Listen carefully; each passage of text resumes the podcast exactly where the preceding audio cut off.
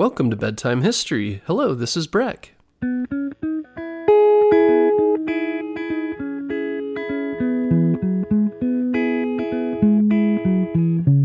Guess what, parents? Bedtime History is now available on Story Button. Story Button is the easiest way to listen to our show without using screen devices like your phone or a tablet.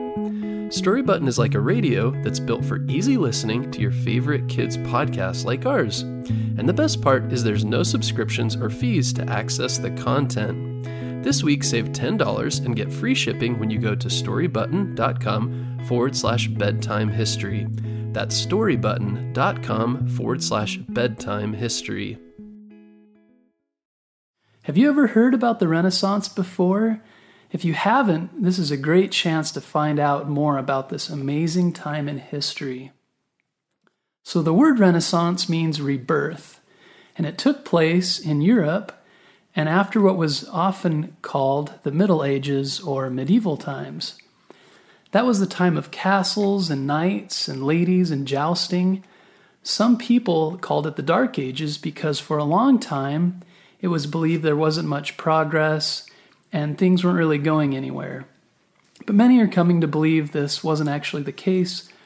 But regardless, it was a very hard time with lots of war and disease, um, diseases such as the Black Death. Many people lived uh, during that lived during that time were slaves to their masters and worked on farms and just didn't lead very great lives. So in general, there were very few large advances in areas uh, such as science, for example. but in the 1300s, also called the 14th century, things began to progress. In Italy, many started to become interested in history. They remembered the Greeks and the Romans who lived before and wondered what made their civilizations so great. The Greeks were known for their philosophers and their advances in science and government. They really cared about learning new things and finding ways to do things better and look at the world differently. So there was this renewed interest in all things Greek. People began reading the books written by the Greeks, studying what they had written, and starting to ask some new questions. uh, ask some new questions of themselves, like what made the Greeks great, and start thinking, hey, maybe we should interest, we should be interested in our minds and in the world like the Greeks were. So the Greeks inspired the people at this time to start investigating the world. That's what leads to new ideas, right? Curiosity, studying things out, trying to make sense of why we think a certain way and how things work. Why does a tree grow? Why is the sky blue? Questions are awesome. So people began to ask these questions and give time to the arts, such as science, painting, literature, which is reading and writing books, and education in general. So the Renaissance came about from many different events and different inventions that helped this interest in education grow. And before the Renaissance, if you wrote a book, the only way to make copies of that book was to write it by hand. So you can imagine if you had a 500 page book written on paper, to make copies of that would take a very long time. And chances are not very many books would get copied because you had to have people to make all these copies by hand. And in order to get all the copies, you had to travel to another city or pay lots of money to get a copy of the book. I mean, can you imagine having to pay $100 for every book you wanted to read, or probably even more than that, a thousand at the time? Chances are you wouldn't have as many books in your house. So, around this time, there was a man from Germany named Johannes Gutenberg. Gutenberg was a blacksmith, someone who worked with metals, and he began to perfect the idea of a printing press. The awesome thing about a printing press that Gutenberg was working on was that you could take all these metal letters and put them on a rack so it spelled out all the letters on a page. Then you put ink on the letters and pushed it down to print the letters on the page. Then you just switched the page out and did, this over and over, making many copies of the page very quickly. So once Gutenberg finished his, his improved printing press, other people used the printing press to print their books. And it cost a lot less, which means a lot more people could buy books and read them. So, one invention that shaped the Renaissance was the printing press, also called Gutenberg's printing press. because suddenly a lot more people could read books and learn from them. They could read about the Greeks and about science and philosophy, and it led to more people being educated and asking questions and starting to come up with their own answers to the big questions about themselves and the world. So now books are starting to spread and ideas are starting to spread about people. Um, and people in Europe actually have their own books and can make their make their own books and take the ideas from the Greeks and come up with new ideas and share those very quickly. You can think of uh, Gutenberg's printing press sort of like the internet today. It helps ideas spread very quickly. And at this time, another thing that's increasing is trade. And you know what trade is when you have something and someone else has something and you want to make a trade because you want their thing and they want your thing.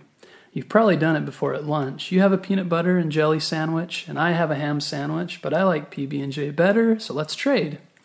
Well, all around Europe, especially Italy, people were doing this on a large scale. But they weren't just trading sandwiches. Their entire job was to trade. And at the time, money wasn't used by everyone, so if you can imagine your dad's job as a trader, in the morning he would load up his wagon with different valuable items like blankets and eggs and horseshoes and bottles of milk. Then he'd head off down the road to the next town to trade all his valuables. So trading was done on a huge scale, and some people traveled to far off places like China on wagons and boats to make these trades. It was a great thing because it increased the wealth all over Europe.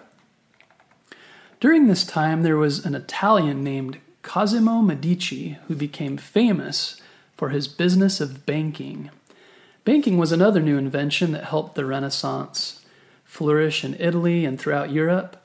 So imagine you're living during the Renaissance and you had 10,000 coins, gold coins, and needed to buy a very expensive necklace across the country.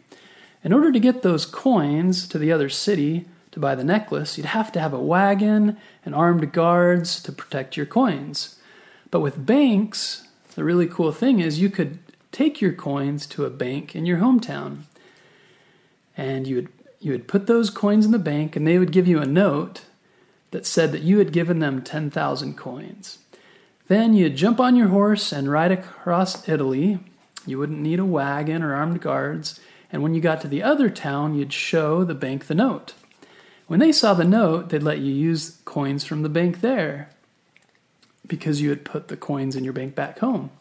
Then you could use those coins to buy the necklace without all the trouble of moving the, that 10,000 coins around. And this is called banking, and it made trade um, a lot faster and safer. So Cosimo Medici built many banks all across Europe and became very wealthy. He lived in Florence, Italy, and for many years the Medici family was known for their great wealth that Cosimo had, had gained from his many banks. So we have ideas spreading, we have more trade and banking, which means more money and more wealth. With more wealth, which is which means money. People of the Renaissance are working less. So now, now what are they going to do with their time? What do you do with your time if you're not at school or working? Chances are you get to spend time on things you enjoy. Well, for a long time, people had very little of that kind of time, like during the Middle Ages. And in many places, you know, that's still true today, but we're fortunate to have uh, free time be able to have hobbies and do things that we like because we're not working on a farm all day long. So the wealthy Italians, such as the Medici family, started to have hobbies. And one big hobby at the time was art. And they started to spend their extra money on these things. They started paying painters to paint portraits of them and their families and other subjects.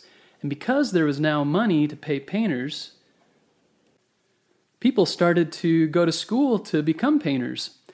During the Renaissance, there was this huge leap in the number of artists, uh, paintings, uh, artists who are creating sculptures, designing architecture, which is another word for designing buildings. So during the Renaissance, we're seeing many new beautiful works of art, sculptures, buildings, and some of the greatest artists from history became well known during the Renaissance. Have you heard of Michelangelo?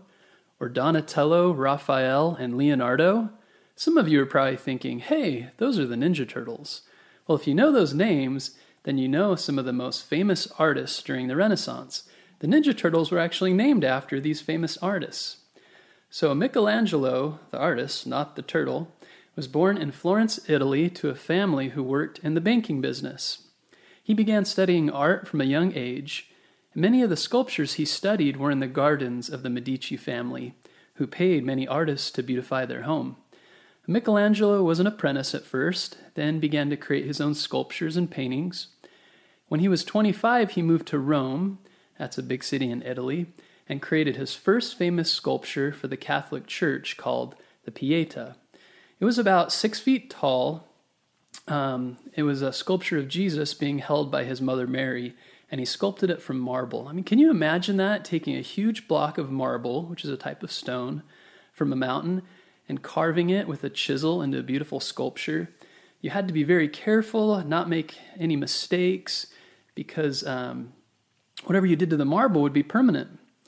And later he created the famous sculpture of King David from the Old Testament, and later painted the Sistine Chapel, the ceiling of the Sistine Chapel, which took him four long years while doing most of it while lying on his back. So these were works of art uh, that were simply incredible and many such like them were created during the Renaissance. And if you go to Europe, you can still enjoy these works of art today.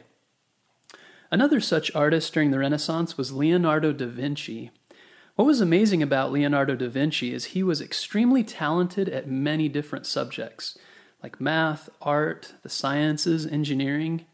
He painted the Mona Lisa, which is one of the most famous paintings of all time, and he has these journals full of amazing inventions such as early designs for an airplane, a tank, and the list just goes on and on of all the different creative uh, and technical works that Leonardo imagined and often designed himself.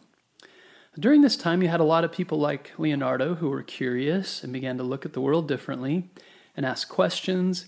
And with so much wealth flowing around Italy and other places, there was extra money to educate people like Leonardo and to pay them for their uh, artistic and technical services. At the time, there was this huge explosion of art and invention and education. It was a very exciting time. So, with all their, their curiosity about the world, many began to go outside the boundaries of the known world and became explorers. This became known as the Age of Discovery. Explorers began to head out on ships to far off places to find new trade routes uh, for trade or new land for their home countries. One of these explorers was a Spaniard, someone from Spain, named Ferdinand Magellan. In 1519, he set out with a fleet of ships to discover a new sea route to the Spice Islands. Can you imagine how scary it might be to sail so far from home and not know what you were going to run into? People thought uh, they weren't sure if the earth was round or flat for sure, so they thought they might sail over the edge or they thought there were sea monsters. Uh, but Magellan and his sailors went anyway, on the way, um, he became the first European to cross the Pacific Ocean.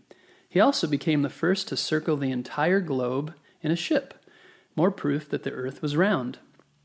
On the return trip from the Spice Islands, only 18 of the 270 crew made it home. The voyage had been very dangerous, and even Magellan himself died during a battle. But many explorers like Magellan took many risks and in doing so made the way for explorers to venture out into the world. Other famous explorers were Amerigo Vespucci, who discovered the Americas, Christopher Columbus, Marco Polo, and Ponce de Leon. So now that you've learned all about the Renaissance, take time to think about how you can learn from the amazing people of the Renaissance. You can have a passion for learning or art just like they did. Now more than ever, we have access to so many resources to help us learn and become better at different skills. Think of what Leonardo da Vinci did. Get a piece of paper and draw a picture of it, what you would invent if you were in his shoes. Also, you can have courage like the great explorers. If you aren't brave, you won't be able to try new things and grow. It may not be easy, but you will feel very good inside when you take that leap.